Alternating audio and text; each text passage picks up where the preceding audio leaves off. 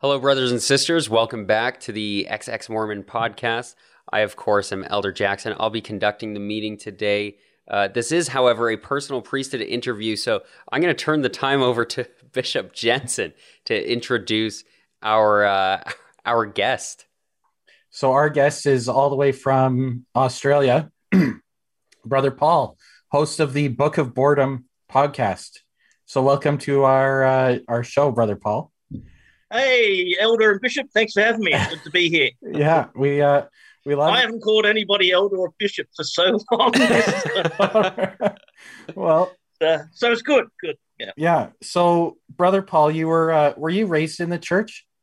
Yeah, yeah, I was. My parents joined uh, when they were teenagers, and so yeah, Right. me and my brothers were all born and raised. So, what was what was the church like when were you growing up? Were there a lot of members in your uh, your city or town, or was it kind of like a Um, small fringe religion where you were at? Or Oh no, we, we had quite a few wards and stakes in the area. Um, In the nineties, actually, there was. Uh, I'm not sure if it was the same where you guys are, but we had a bit of um, rapid growth for a little while in the nineties, and Yeah. then, as far as I know, it's all gone backwards again since. But, uh, but yeah, yeah, things. The church was fairly strong in Brisbane. There was a good network. right? Did you guys have like a lot of activities and like road shows and talent shows and Oh yeah, yeah, yeah. We did Dances all and- of that. Yeah, did all of that. That was always fun. So yeah, there was always interstate uh, sports competitions and road shows and dances and yeah, the, the whole works. Yeah, right? we're I I'm I'm curious. What like were you into it as a kid? Like, was that was that a big thing for you, or was it kind of like dragged Yeah. along with the family? No, I, I was hardcore into it. I guess I didn't know any better. it was. But you know, the majority of my friends were in the church. My social life was at church. Yeah, kind of everything revolved around around the church. So, Hmm. um, interesting thing though, I, I looking back, I did have a rational, critical brain back then. I just didn't know it. Like I could pick fault with every other religion and prove why they're false, but then never never apply that to the own my own church. You know. Yeah. yeah, So, I- um, but, but yeah, I, I was I was as hardcore believing it as, as you you could get, really. so did you go on a mission? Did you make I it did, I went- Yeah, yeah. I, I went to uh, Sapporo, Japan. Yep, did, did my two years over there. Oh, really? So yeah, How's your Japanese? a little bit rusty, but not too bad. So, right. Oh, but- but- really? Yeah, I went over there a few years ago for the first time in a while, and um, yeah, I was able to communicate pretty well. Um, interestingly enough, I found the more I drank, the better my Japanese got for some reason. So, so we had some late nights out in Tokyo where I was just mixing it up with everybody. It was awesome. oh, great. That's awesome. Yeah. So, Yeah. um, did you have any kind of? Did you ever pray about the Book of Mormon? Did you ever have like a spiritual experience? That's something interesting, actually, that I've been thinking about recently. You know, especially as you said, I've got the Book of Boredom podcast, so we're doing the, the reread of the book. yeah. which yeah, I, I, I haven't read in like 20 years. But the crazy thing is, looking back, I always had questions and doubts about it. Hmm. Um, but my thing was always, oh, I'll find out eventually. You know, like I may not know the answer now, but one day I'll know. You know, just don't question, have faith. But the the whole praying about it thing that was something that confused me because I had so many times where I knelt down and prayed earnest, earnestly, and I'm like, give me that burning in the bosom, give me that feeling. And we actually had one time on my mission, our mission president challenged us all to find a sacred grove in our districts, like a nice little forest area somewhere near where, where we lived, and challenged us as districts to all kneel down together and pray until we had that uh, that feeling, and never had it. Hmm. Never had that burning feeling, never had that overwhelming, yes, this is true. The only thing that kept happening, I guess, was my cognitive dissonance kicking in Hmm. and my brain just saying, oh, you don't need that burning feeling because you know it's true. And that was sort of the way I rationalized my way around it. So I know it's true. So, you know, everybody gets their thing a little bit different. Everybody's answer is a little bit different. I know it's true. I don't need that that fire feeling about it. So, but Hmm. it was more just my brain telling me, no, there's nothing here. That's amazing because I remember having that same internal dialogue when I was a missionary. Mm. Yeah, the just- the whole everybody feels the spirit differently. You know. Yeah, yeah, Yeah. yeah. and you- I've you always rash- known it's true. Yeah. Yeah, yeah, exactly. You rationalize the lack of an answer as being an answer. Mhm. yes. yeah. Uh, where, where did you both serve? So I served in England, and Okay. uh, El- Elder Jaxxxon I, just ne- didn't. I, I never went on a mission. I Attaboy. I Yeah. yeah, I I was getting up to that age and I was like, wait a second. I don't know if I can like sell this. You know, I was like, it works for me, but I don't know if I can sell it. And Yeah. then uh and so I kind of put it off. I was like, oh yeah, no, I'm just preparing. I'm talking to the bishop, you know, excuse, excuse, ex- excuse Yeah, before I finally was like, ah, I'm 22 now. I'm just moving on. You know Okay. uh, would Yeah. still definitely get the uh, oh you can still go Yeah. thing but no I, I, Yeah. I managed out of it Uh, in, my defense, I wasn't a very good missionary. Hmm. uh, I, had, I had a lot of fun. I didn't convert many people, though. I just, you know, kind of spread happiness and cheer around the place more than anything. So, hey that's Right. that's not bad and you got a two year trip Yeah. to Japan so yeah, yeah, yeah. Just, just a shame I couldn't enjoy it more. I had to do the church stuff. yeah, Yeah. It would have been would have been good to have the two year paid holiday and be able to do whatever I wanted, but that wasn't an option. So, uh, yeah, I I look back on some of the places I served in and just thought, you know, it would have been really great to do the tourist stuff and just actually live and be among the people instead Yeah. of trying to convert them all the time and just exactly. find out. Where, where, where in Uh, England were you? So it was the Manchester mission, but it was really just the whole northwest, like from the Scotland border to North Wales. Okay. Yeah, Yeah. but it was uh, yeah. I I mean, I came home thinking I don't know a damn thing about the English or Hmm. English people or English culture because all I was doing was selling Mormonism twenty four seven. Yeah, yeah. That, know? that, so that's similar to me. I came home thinking I understood Japan and the Japanese Right. culture, but but again, you're only seeing such a small snapshot of it hmm Yeah, because it, you're still stuck in the Mormon bubble. So when I went back over years later as, as a non-member, I saw a whole different version of Japan, and you know, got a whole greater understanding for it. yeah. yeah, Uh, go back to England. England. I've got all my family's from England. It's an awesome place. Oh, really? So how like Yeah. how how uh so your parents weren't convicts in the chain gang in Australia. Did they when did they move over to No, they moved over in the early seventies. Uh, oh, Okay. dad moved. Dad moved over first as a teenager. right? So they they came to Australia as what they called the ten pound poms. okay. So so basically, post World War II, there was a period where Australia was offering 10, 10 pound flights for Oh, really? British people to come to Australia and immigrate. Yeah. So Oh, wow. my so my dad came over with his family and did that, and then he went back to England to marry my mum, and then yeah, sort of early seventies they moved here. So what which part of England's your family from? Uh, Yorkshire, Bradford. uh, originally, Oh, really? Okay. Yeah. So my my dad uh he moved well he was um he was 12 but my grandparents moved over to Canada in the 70s as well. Okay. So Yeah. just wanted to get out of they were from uh well my grandpa's from London, my grandma's from uh uh Wisbech, Lincolnshire Okay. kind of area. Yeah, Yeah. It was, pro- it was probably a similar deal to what they had with Australia, you know, like the, the colonies encouraging the, Yeah. the, the English to come and migrate. And, yeah, so, Hmm. yeah, yeah. So, so, yeah, so that was good. So, yeah, well, I was born and raised in Australia. I've never actually been to England, to be honest with you. Oh, really? It's still on my to do list. So, That's a long way around the globe. Which way do you fly? Do you know which way you'd fly? Uh, yeah, from here, you go sort of either Hong Kong, Singapore, and then sort of And then uh, Over across Asia and Europe over that way. Yeah. Right. So, wow, yeah. that's quite that, That is yeah. yeah. that's a huge flight yeah, yeah, about 24 hours and yeah Oh yeah, I oh imagine. yeah Yeah. Wow.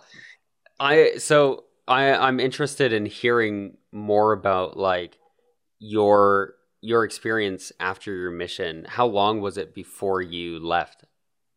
Okay, so that that yeah, that's where the happy, rosy Mormon life sort of started to crumble for me. Um, basically, what happened was, as I said, I, I served in Japan, and I just fell in love with Japan and Japanese people, and and the culture, at least what I knew of it. Mhm. Um, so shortly after I got back off my mission, I met a uh, Japanese woman online through uh, an LDS chat group. Hmm.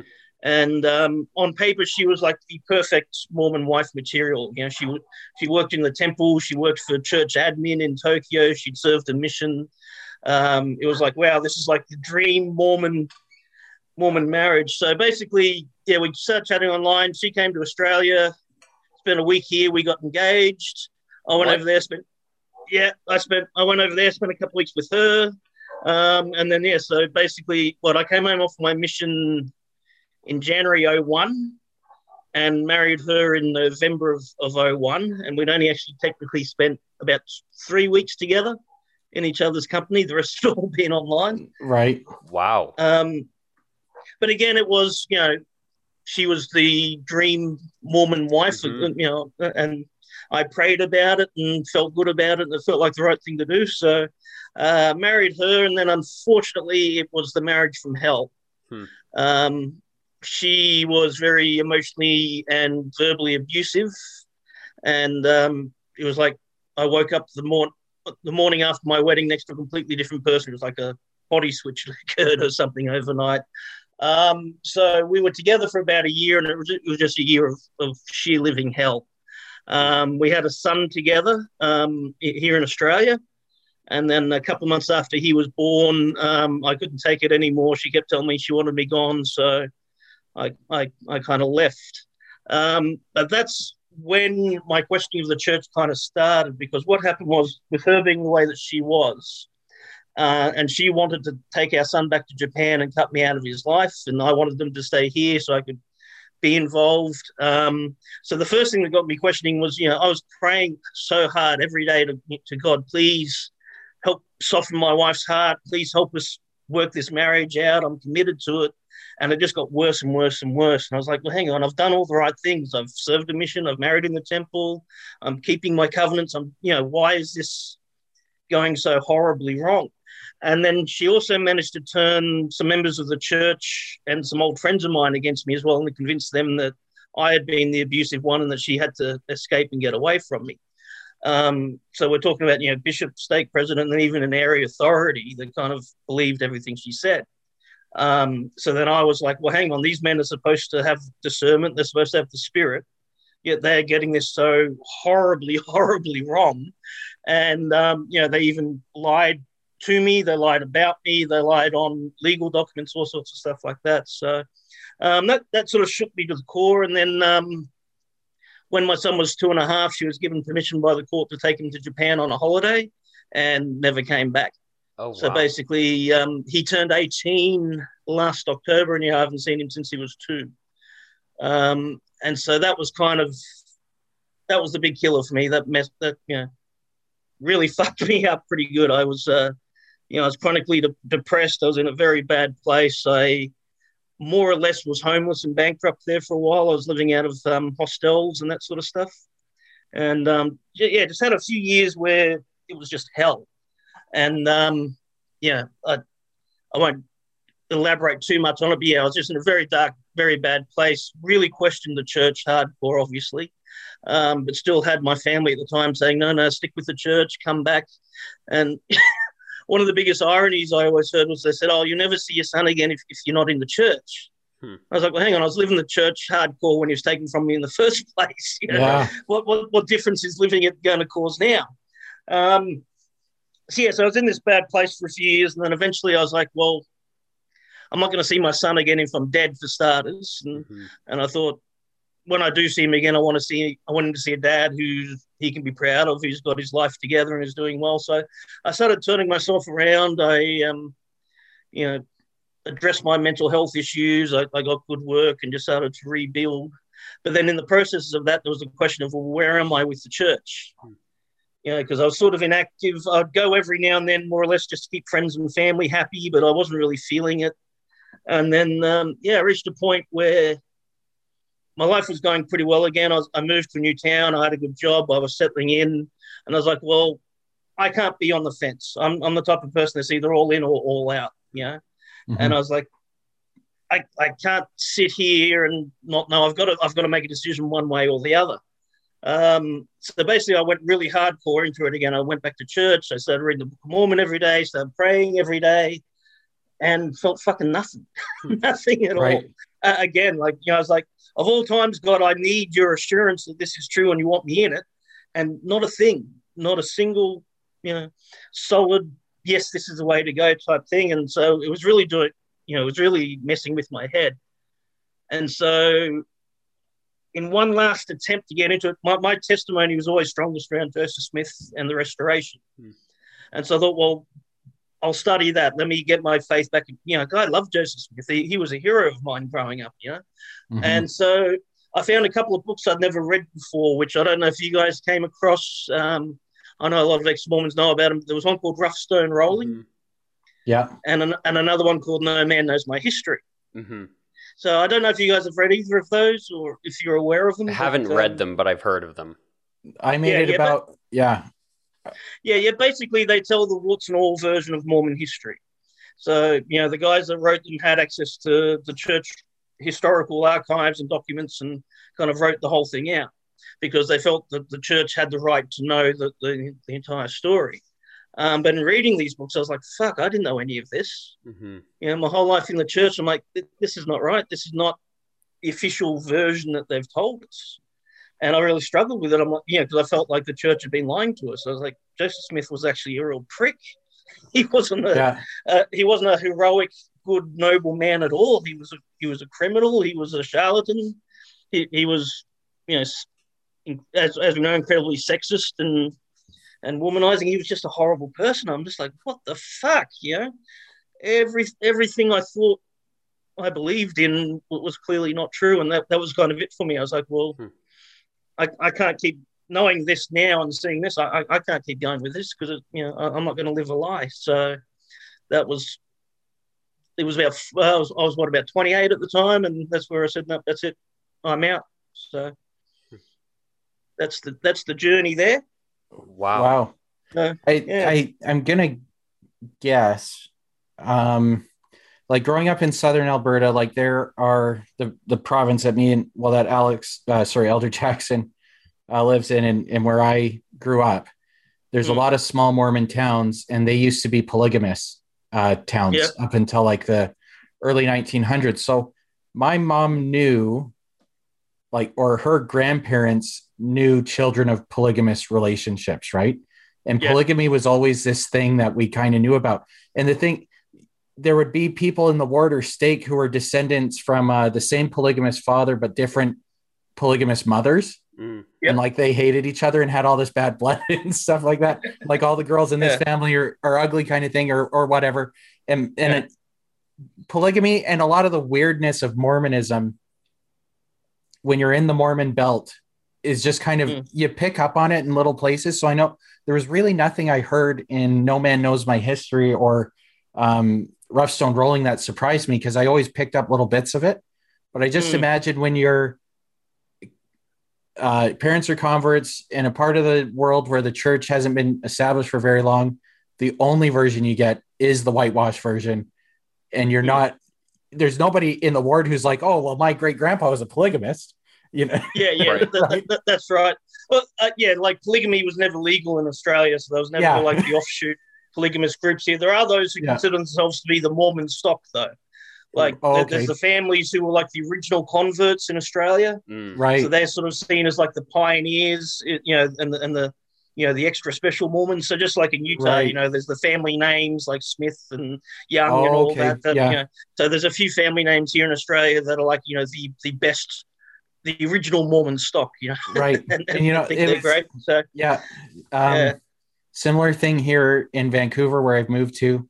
There's like four or five key families, and then they all start intermarrying and and stuff Yeah. like that. And then, uh, yeah, similar thing. Like every stake I served in in England, it was, oh, you know, the whatever family's having you over for dinner. Hey, elders, that's a big deal. You know, we're like, who the hell are these people? yeah. yeah, yeah, and it, it's similar to in that you know, I think Australia. It's maybe two hundred thousand Mormons all up, or something like that. It's not not a huge number, but it's still enough that everybody knows each other.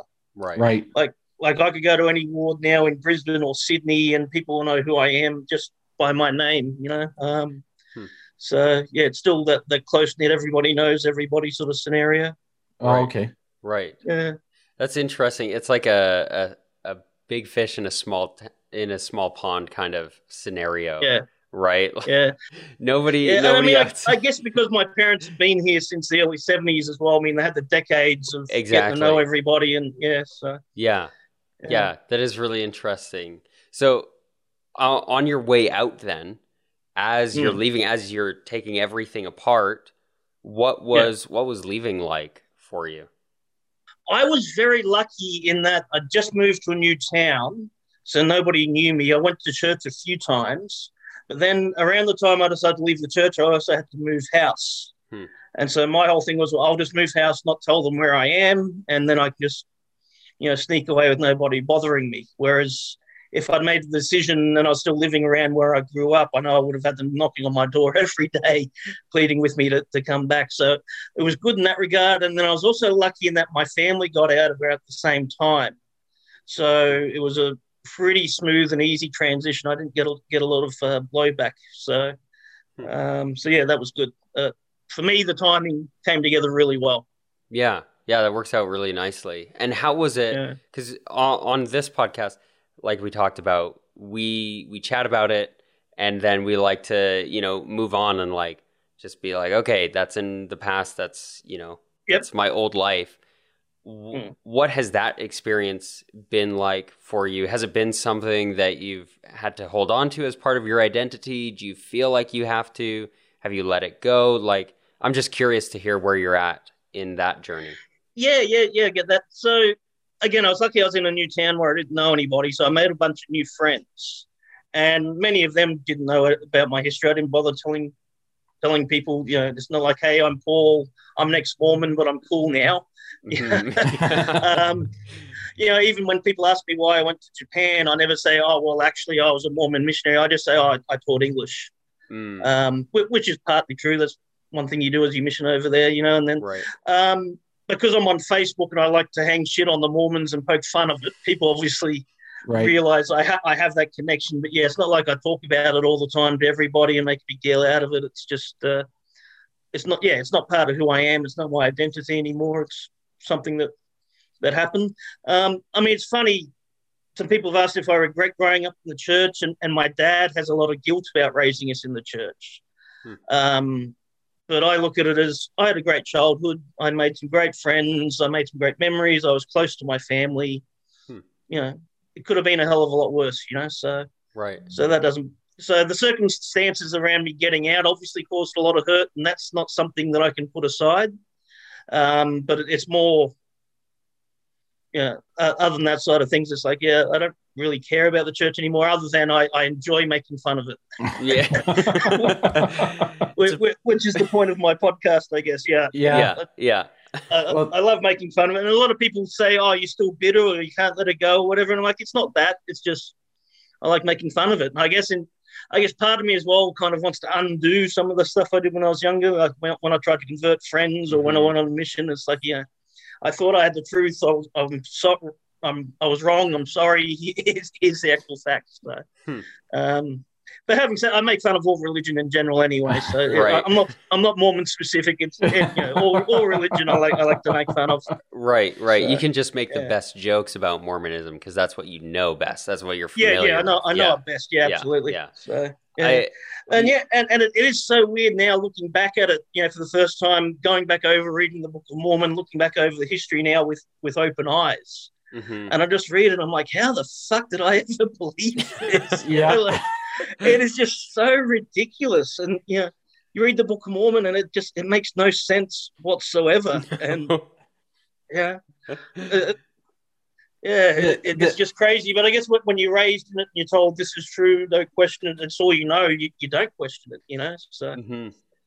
Yeah. yeah never- i there's something like uh, in the episodes i've listened to from the book of boredom uh as it, i love how you get Patience to read it um Yeah. because she's she was uh, evangelical like she never read the book of mormon before so Mm. she's really looking at it with eyes for like the first time and she keeps saying look at all these run-on sentences yeah. right she's like i can't believe that was one sentence Yeah. And, well, uh, one, of the, one of the greatest ironies is you're there reading Nephi and Yeah. he's talking about how he's only leaving things in the book that are necessary. Mhm. But then he's constantly repeating himself using long sentences. Yeah, we, we've decided we could abridge the whole thing basically into a pamphlet. right and it Yeah. you know one one because when we my wife and i stopped going recent sem- like within the last couple of years and we had a a zealous missionary who was trying to bring us back in and one thing i'd say to him about the book of mormon was it's weird that he he's engraving things in metal plates and he takes the time to say i took two stones and i struck them together and then i made fire. But then he leaves out how he makes this magic boat that crosses the ocean you know?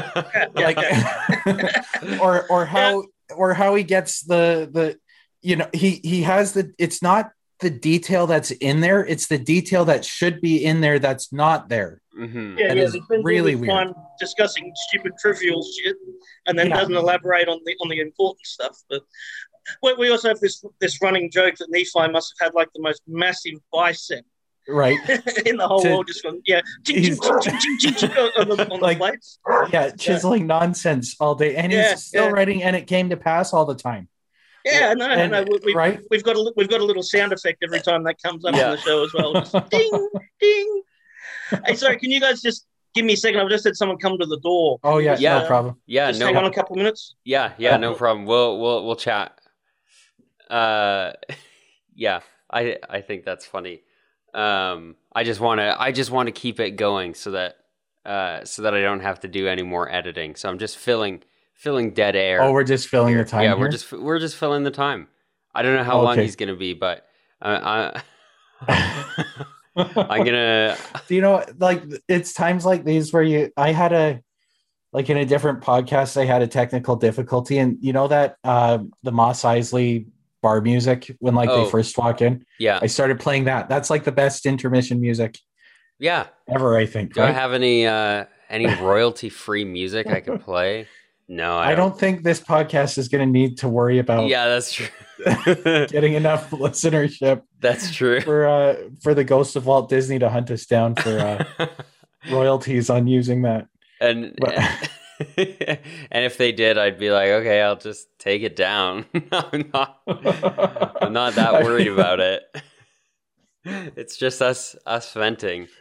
yeah. yeah, yeah. The I like this little intermission. Uh, maybe we can You put know, an ad here. It's well the like I know in my PPI I think I talked about my bike ride right where the spirit told me Joseph Smith made it up, hmm but the part of the Book of Mormon I was listening to was a big run-on sentence or like an Yeah. awkward structural item, and I was like, it's um I might even look it up, but it's when Alma and Amulek are like teaching and testifying, and then um some random guy who's only named once and only shows up to ask this one question. He shows up and he says, Concerning the resurrection, are you talking about something like absurdly specific or this other absurdly specific thing?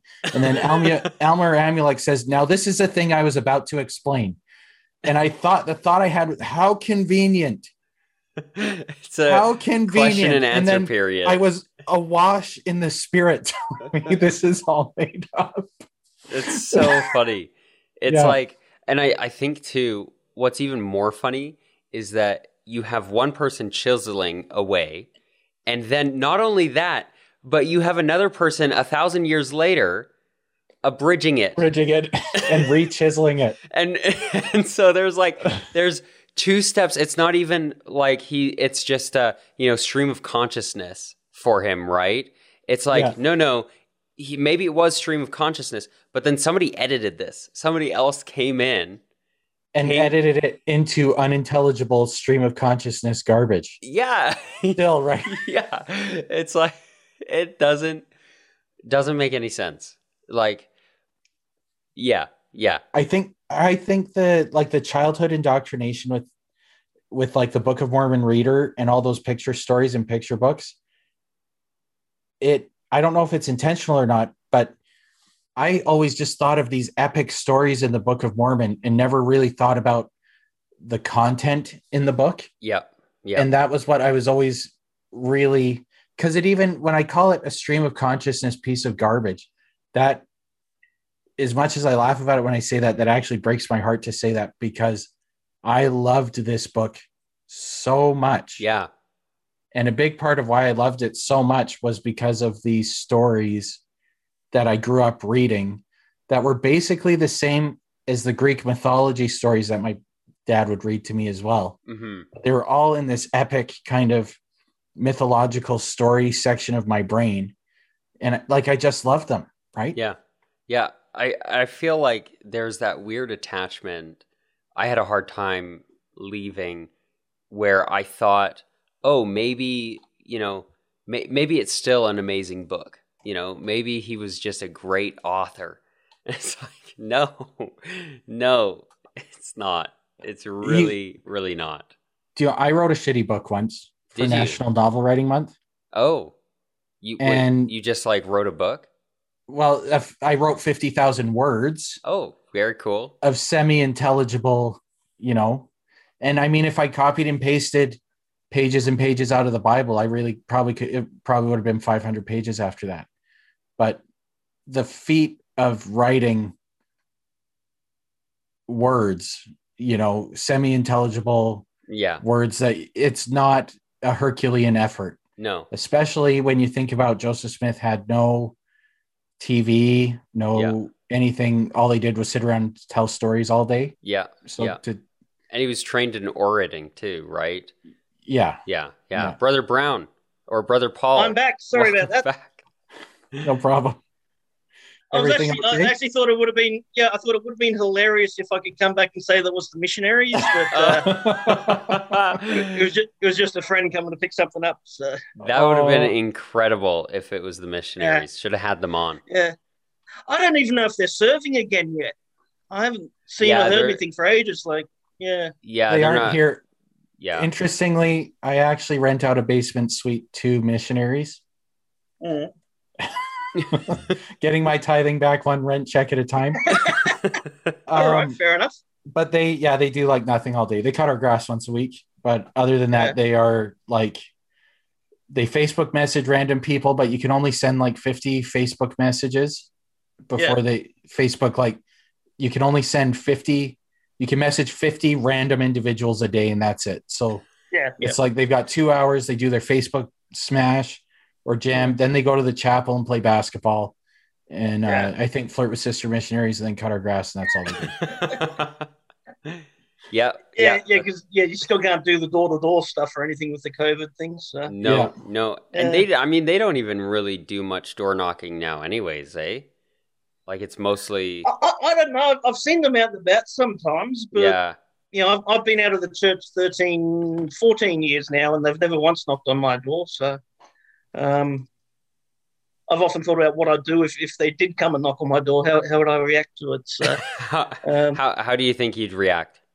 well, I, I wouldn't be a jerk about it because I know Mhm. what it's like to do what they do. But you know, one time I thought maybe I should, you know, I thought we, we could have some fun with it and, you know, act like I think they're the strippers I ordered or whatever, you know, or, you know, Yeah. Oh wow, you guys came dressed as Mormons. Oh, awesome. Right, my wife's in the other room. You go in, I'll be in in a second. Oh, But, but yeah, I'd probably just say, look, come in, have a cold drink or whatever. As long as you don't talk about religion, just come and relax. But yeah. yeah, Yeah. um, Yeah, that that that's probably about how I'd react. You know, Yeah. come in, grab some food, hang out if you want, but you know, I'm not I'm talk not joining the club. other than religion, and you're cool. yeah, yeah, yeah. Yeah. Uh, But but you just know that even if you tell them that, at some point they're going to break the rule anyway, and, and, and try to bring it. they're gonna the bring it up. Yeah. Oh, do you Uh, believe in uh, happiness? It's like, uh, oh no, I know where this is going. It's like one Oh. little one little thing. Uh, yeah. Such a stupid question too, though, because I mean, who doesn't believe in Yeah. being happy? Do I you- remember, yeah, as like a new missionary asking some of those, we called them golden questions. We'd say Yes. GQing. We go GQing on the street. Golden Yeah. Yep. I, I remember that. Yeah. And and I remember like saying some of them. I'm like, "Do you think families can be together forever?" And they're like, "Yeah." And I was like, "Well, that's not what you said when you got married. Till death do us part." they're like, "What?" Oh. Shame on you. I'm guessing you didn't. I'm guessing you didn't have a lot of success with that approach. Not yo. Definitely, the first year and a half was terrible. Um, but what else? Like what else was? I, I remember just some of the. Do you ever wonder why there's so many churches? No. Damn it! what? How can you not? How can you not wonder about? My whole life, I've been taught that denominations are important. What do you mean you don't think? It, nobody cares about what church I go to. Like, Yeah. Yeah. so funny. Uh, Yeah. well, well, see, most of the people in Australia will say that they're Christian just by default more than anything else. Like, yeah, you know, most Right. of them have never set foot in the church, don't really, have never read the Bible, don't really know what they believe. It's just, oh, we get holidays, Christmas and Easter, so I'm Christian. yeah. So, yeah, yeah. That's that's how I go. I go where the holidays are. If there if there's a religion that gives me more holidays, sign me up. I'm yes, there. Yeah, absolutely. it's funny actually. When when when I got the, the, the job I'm in now, they, they have a thing. They allow you to have extra, extra days off during the year for like religious holidays or important holidays. And so they were like, "Oh, you know, what, what extra days off would you like to have?" I was like, uh, "How about Star Wars Day, May the fourth? Let, us have that off as a religious holiday." Um, and then I was like, "My birthday," and they're like, "Really? There's no religious things?" I was like, "No." Um, I mean, Ramadan, I don't care. You're like, yes, I will take all of Ramadan, May 4th, Yeah, my birthday, Yeah. and my half birthday too. Please and thank you. yeah, yeah, yeah, yeah. Then I'm like, okay, what about significant sporting events? Let's just say that that's a, a, a, Yeah. holiday. Yes. I will take the Rugby World Cup off. Uh, Yes. and I'll need a bonus check so that I can travel to it. yes. that, that is exactly it. It was awesome. So, I love that. yeah. I am. But yeah, it, it's it's funny well. you talk about the missionary thing. This is something else that sort of had me questioning for for a while. It's um, I, I I've worked in sales for most of my life. Mhm. And, yeah, I got back after my mission and I got into car sales, and they gave me this thing that they called Road to Sale, Hmm. which is basically the steps you take in order to you know get a sale. I'm like, this is just straight up the commitment pattern. right. Like it, they use different words, but it was the commitment pattern. I'm like, and I hadn't thought of it before then, but I'm like, you know, the whole missionary thing, it's just a, a sales pitch. Yeah, You know, that's complete. There's nothing spiritual or original about it. It's just standard sales. hmm Yeah, get them to Uh, say you get- yes get- as much as possible. Yeah, Get them to you get to know them. You relate your products to, to their lifestyle and needs. You get a commitment out of them to do something by the end of your meeting. I mean, yeah, it's all straight. Which I guess is probably why I got good at sales. I was like, well, if I can if I can sell Mormonism to Japanese people, I can sell anything. You know. So Yeah, that's a tough sell. yeah, yeah, I remember learning because, like with Preach My Gospel, they kind of watered down the commitment pattern. I think. Oh yeah, like, I heard in- about that. That yeah, that, that came out a few years after I came home. I Yeah, they, they so- kind of changed things a bit. Yeah, so I started with it, and it kind of it wasn't as explicit. It was just like ch- ask questions like, "Will you do this thing?" But not Mm. the commitment pattern is what like older like missionaries before me had done. But I remember getting a lot of advice from missionaries who are really successful using the commitment pattern and then learning Mm. it that way Hmm. and then Yeah. becoming more successful. But in my mind, I didn't realize I was being, I was a, I was like Peter, James, and John. I was proclaiming the truth, and this was the method you use to convert people. I didn't Mm. associate it in my mind at all that I was becoming a sleazier and sleazier salesperson as I was becoming more and more successful. yeah. yeah, Because they even um they watered down the discussions and everything as well. I believe after after I came home, I think um.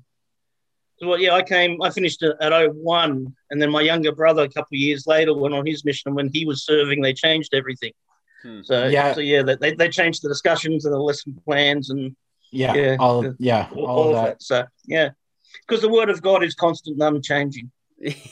Exactly. Yeah. no, no, that's just that's just policy. That's just that's just policy. You don't. Oh yeah, yeah, that's Yeah, right. That can change too if there's a revelation. You know. what we got told about preach my gospel and i know this because i wrote it on the inside of my copy of preach my gospel was um prepared in heaven and compiled on earth Seriously? oh yeah it was basically like the way they talk about it was like this manual was basically scripture no other Yeah. missionary manual has been through every member of the quorum of the 12 apostles and the first presidency and I remember hearing that when I was like 16 or 17 when it came out, and I was like, really? This is the first time all 15 of them sat down and read the book. Like- A- a- Again, it's one of those things where we look back at and, and like that's that's not right. But at the time, you look at me, oh, this is so amazing. You're yeah, you know, the whole exact- quorum of the twelve has approved this for me. This Yeah, is so. exactly. so Yeah. funny. Yeah, I love I love stuff Yeah. like that. Uh, yeah. So, so Paul, like you, brother Paul, you've been out of the church for 13 years, and then you started up Book of Boredom fairly recently. What, what prompted you to start a podcast? Kind of, Uh, well, I had a podcast I did for a couple of years. Uh, going back to my story with my son, right? um, it turns out international parental child abduction is a really big deal. Okay, there's right. Um, I, I connected with hundreds of parents around the world who went through similar experiences and um, really, really difficult stuff. So I had a podcast for a while called LBP Stories, which is Left Behind Parents, Okay. um, where I basically just gave people a platform to share their stories about losing their child or recovering their child or you know children who'd been separated from parents that as adults have reconnected that sort of stuff um, i did that for a couple of years it was really good but obviously it was very serious subject matter mhm. and I found after a while it became very mentally draining for me to kind of relive it week in, week out. Yeah. Um, so I gave I gave that up. But uh, since then, I've wanted to do another podcast, but I've wanted to have have fun with it Mhm. right. because I you know I felt I, I'm a I'm a fun person in, in general. I want to try to make people laugh. I, I didn't want to do anything serious. Yeah. And then I re- I reconnected. Actually, me and Patience kind of lost contact for, for a couple of years, and then I, I reconnected with her at the start of the year. and We started chatting, and we were we were two friends as kids that were always joking together and bouncing off each other. And then we're here like 20 years later, and the same chemistry and everything was there. Hmm. And you know, it was like like we'd never we'd never been apart. And she was looking for a, for a uh, podcast project to do herself. Um, and so, she, you know, originally I was like, well, why don't we do a Bible reread, you know, or a drunken Bible reread? But Right. somebody's already doing that. Um, and so, yeah, she suggested actually, she's like, why don't we do the Book of Mormon and talk about Mormonism? I was like, yeah, all right, if you, you want to do that. Because we thought it would be an interesting angle to have the person who was never a member and the and the ex-Mormon sort of together analyzing it from two different sides, you know, yeah. and, and, and just having fun with it. And, you know, obviously for me, you know, my memory of it is pretty good. And, Mhm. you know, uh, there's a few areas I'm not as as knowledgeable about, but basically I remember most of the church stuff still.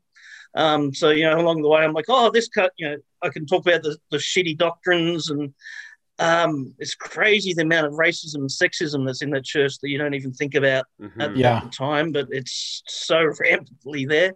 Um, and so yeah, we, we just kind of started with it, said, you know, what can we do? Where you know, where can we go? And then we thought, well, let's get guests on as well and get other people to share their stories, and Right. it's kind of morphed morphed from there. And it's it's a lot of fun. We're really enjoying it. So Right. There was, I think it was yours that I was listening to where you talked about like there's only three women in the whole Book of Mormon, and one of them's a whore, the other one is like a hysterical mother, and the other, yeah, yeah, yeah. Well, I looked up. It, it mentioned six women by name. right, Three right. of those, three of those are biblical women. So Eve, Mary, the mother of Jesus, and um, I can't remember who the other one was, but yeah, Bible person. And then there's only three original characters mentioned by name, which Yeah. is Sariah, Lehi's wife, and and a couple others. Again, they're not coming to mind, but none of them really have any dialogue yeah, other than they're questioning their husbands. Mhm. Yeah. And I look back at it now, I'm like, how did women ever like join this church or believe this church when you know the the only women characters in the book are like hysterical, you know, being told off by their husbands. Yeah, or or wildly manipulative. yeah, yeah, yeah. You know, or, or, yeah, like That's- evil Jezebel whore or whatever. yeah, like, yeah, Yeah. There's only one or two female biblical ca- characters. Like Book of Mormon's got none. There, there are no strong female characters in the Book of Mormon that women can read and say, "Hey, I admire this this woman" or, or whatever. And I'm just, yeah, I look back at it now. I'm like, fuck, this was so sexist. yeah, You know, like, the, you know, how, how, how did women ever like think that? You know, it, like I've seen women that are still in the church, like, oh yeah, it's a feminist church. It's all about, it's all about women and inequality. I'm like, oh, bullshit. it's, it's all. Oh you know, no, It's li- it's literally wives submit to your husbands. Is the Yeah. whole met. You know, don't question your husband's authority. Don't don't question the priesthood, just obey and follow and nurture, you know. And it's like, fuck. Yeah. I know, like one thing that pushed me out, and think over the podcast, it's always like I keep saying one other thing that pushed me out the door, and Yeah, there's always one other thing. there's always one. But we have a we have a daughter. She's five now, and I Mhm. think about um about three years ago, uh, me and my wife were chit chatting with some of the young women in the ward who are just finishing up high school, Mm. and we were just saying, "Oh, what are your plans after high school? What do you think you want to do?" And they were like, uh, "You know, uh, maybe I'll become a a dental administrative assistant." And a, and another one said, "Maybe I'll be a nurse." And I was like, "How about being a dentist and a doctor?" Yeah. And they're like, "Well, I don't know how that's going to fit in with like getting married and having kids." And Yeah, yeah, I you was can't like- raise a kid and go to med school. and I I thought, my daughter's not doing this. This Yeah. is not Yeah. happening, my little girl. If she wants to be an hmm. astronaut, she can. Yeah, yeah, She's not planning her life from high school graduation around when she's having kid, the imminent Mhm. childbearing in the next five years she's expecting. Like, yeah, yeah, exactly. not happening, right? Exactly. I say that to my daughter all the time. My daughter's 10. Right. And I'm like, you, you do and be whatever you want to be. Like Yeah. you, you have my you have whatever it is, you've got my full support. But it's it's funny, I don't have many Mormon friends left. I got a couple on Facebook, and every now and then you'll see the post going, Oh, we're so proud of little Billy. He's just turned eight and he's made the decision to get baptized. I'm like, has he though? yeah. Made the decision. Right. he- he's not, you know, an eight year old kid is not capable of making an eternal long commitment to to a cause or whatever. They're doing it to keep their parents happy and because it, it's expected. You know, like Well, eight year old kid, an eight year old kid's biggest decision should be what flavor ice cream am I going to have for, for dessert? Well, that, you know? that's what I, what I was going to say was name one decision an eight year old makes. Like, and if you replace baptism with something else, like so proud of Billy, he chose to get up and go to school this morning yeah, all by himself. He chose to go to bed at seven thirty all by himself. He Yeah. chose kid- to eat his Brussels sprouts for dinner. Kids don't Yeah. choose anything, no, no. right? That's it. That's it. And and, and, and yeah, my, my, my daughter's incredibly smart. Like she really is. And but even when she was eight, I was like, there's no way she would have been capable of making that, that sort of decision. You know, Mhm. it's it's. Yeah. But but of course, if we said to the church, you have to wait until they're 18 before they get baptized, they'd freak out because nobody would hit 18 and then want to be baptized. Yeah. I know I have I have one uncle who um he he's a convert and he dated my aunt while they're all through high school, but then he didn't end up joining the church until he was 20 something and then they got married right away. And Yeah. when I was in youth, he'd he'd tell me, he'd be like, you know what, I did it the right way. And I'm like, what are you talking about? He's like, I skipped seminary, skipped a mission, skipped all, you know. He's like, I just waited till I and then got married right away. But Yeah. it's like you're exactly right. Like um, I know, like when we first stopped going, we'd have the passive aggressive mother-in-law, whether it was my mom or my my mother-in-law, trying to influence the kids, and and my wife would get a bit defensive about it, and I'd say, honey, the best defense against the kids getting baptized is the church. She's like, what do you mean? And I'm like, tell the kids if they come home from grandma's house saying they want to get baptized, tell them everything they need to do for the rest of their life. And they won't mm. want to do it. Tell them they have to give 10% of their allowance and that like they've got to go on a mission and they've got to read this boring book and they've got to go to early morning seminary and tell them all the laundry list of things they can and can't do. And they will run. Yeah. Yeah, Yeah. exactly. uh, yeah, I think uh, I think if I even sent my daughter to a church, they'd probably chase her out with uh, you know burning stakes and stuff or whatever.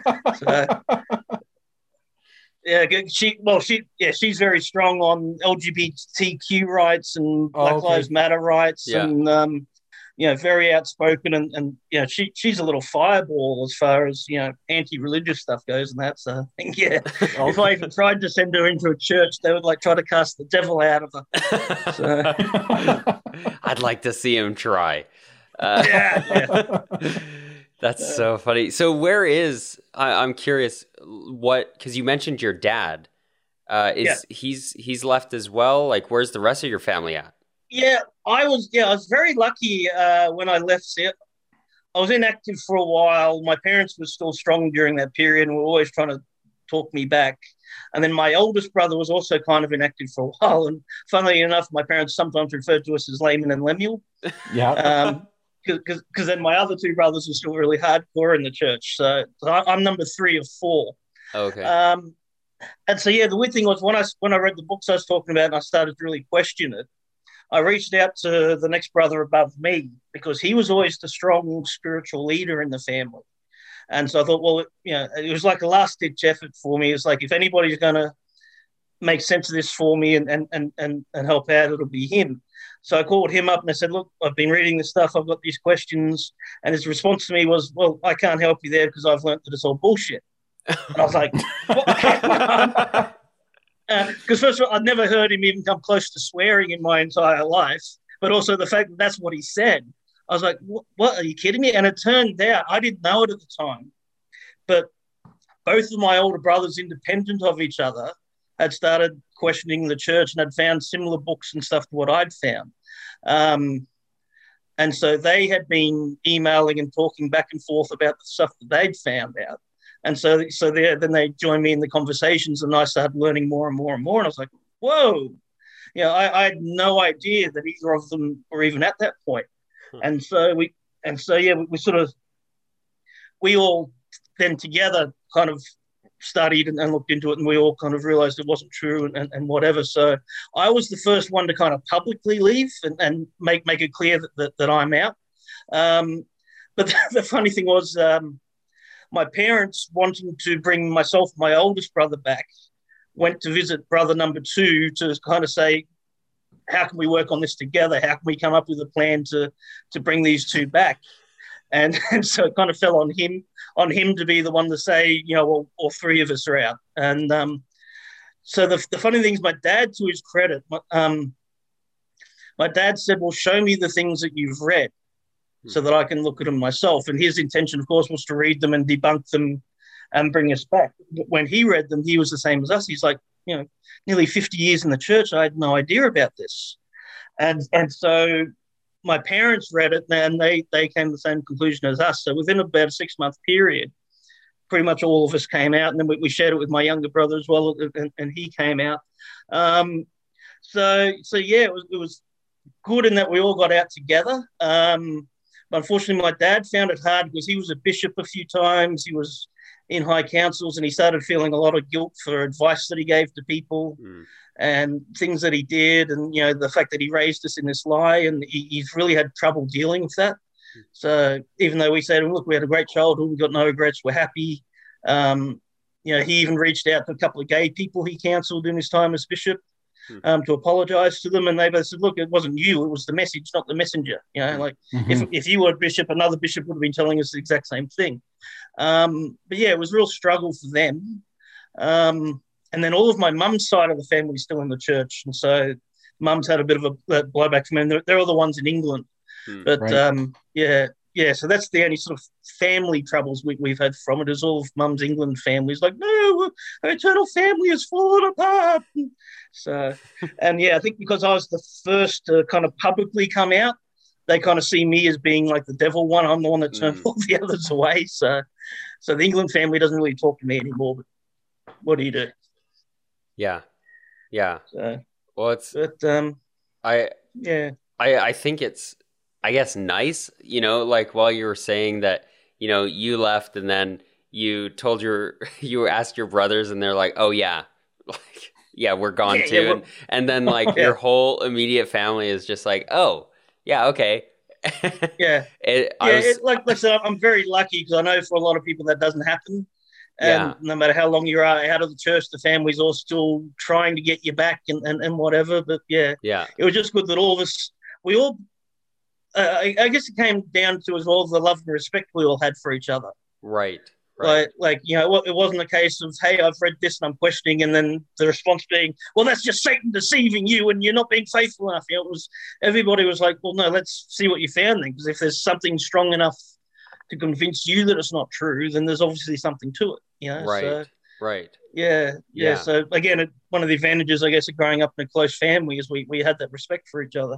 Yeah, that is really nice, and I I I think it's nice that you frame it as a, a respect. I've never thought of it that way.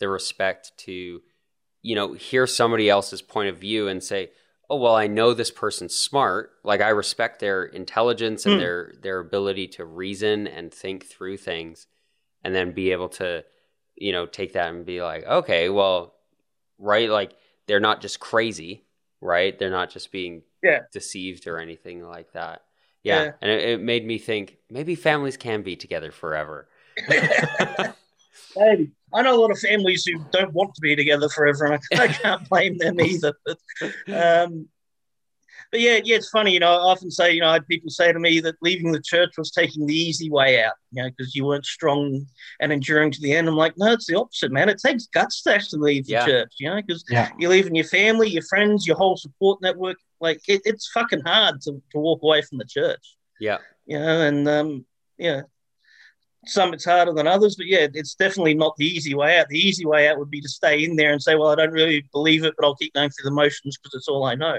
It's comfy So, yeah yeah. yeah so, where, yeah, getting out involves a complete upheaval of your life and a complete restart on so many things. yeah yeah that's interesting bishop do you Yeah, have so anybody, anybody listening who's wondering, you have fucking guts for doing what you're doing. So, you know, For sure. Yeah. yeah yeah. Yeah, Bishop, do you have any any more questions for? Um, I'm uh, like I'm good for tonight. Um, brother, brother Paul, any final thoughts on uh, leaving the church, on building a new life, on moving on from Mormonism? Yeah, look, for me, no doubt it's been the best decision I've ever made. Hmm. Um, my life is so much happier without the church. Like um, when I got out, I, it may have been the, similar for you guys. I had the, the period of, well, who am I now? What do I stand for now? What's my moral compass? You know, like, and it gave me the opportunity to just open my eyes to the whole world and see what was out there. Hmm and you know the church says to you that there's only evil outside of the church and you know there's only good and wholesomeness and love within the church. And if you fall away you know your life will fall apart. But it's the complete opposite. You know it's Yeah. a big beautiful world out there with some you know some wonderful people that you know if i was still in the church i wouldn't have had the, op- the opportunity to meet and get to know. Um, I've become a real science nerd since I got out of the Hmm. church. So I'm, I'm studying uh, science at university now, trying to get my bachelor's degree in science. Cool. Um, because again, you know, growing up, always thinking that God did it, I was like, well, why bother learning about science? You know, God Yeah. did it all. Um, but in my, you know, when I started questioning the church, I started questioning everything. And so I started studying science and evolution and the Big Bang and the universe and all that. I'm like, man, this stuff is awesome. It's so mind blowing looking at the universe and thinking what's out there. So, and just life in general, like I'm less judgmental than I used to be. I'm more open to people. Um, you know, I've got friends of all different, you know, sexualities, genders, religion, spectrum. That, again, if I'd stayed in the church, I'd, I'd never have gotten the chance to, to know. So, um, first the first little while after getting out of the church is hard, but it's a big, beautiful world out there, and you can have a much happier life outside of the church than, than what you had in there. So, um, but yeah, if I could get any message across, I guess that would be it. It's don't don't be afraid. Life will get better. It always does. So, I love that. I love that. Yeah. uh, Well, brother, brother in the name of Jesus Christ, Yeah. Amen. Amen. You beat us to it. I was going to thank you for your our, uh, testimony. Oh, yeah, and- no, I, I, I've listened to him a couple times. So I heard that. So, Amen. I love it. Yeah. so, Yeah.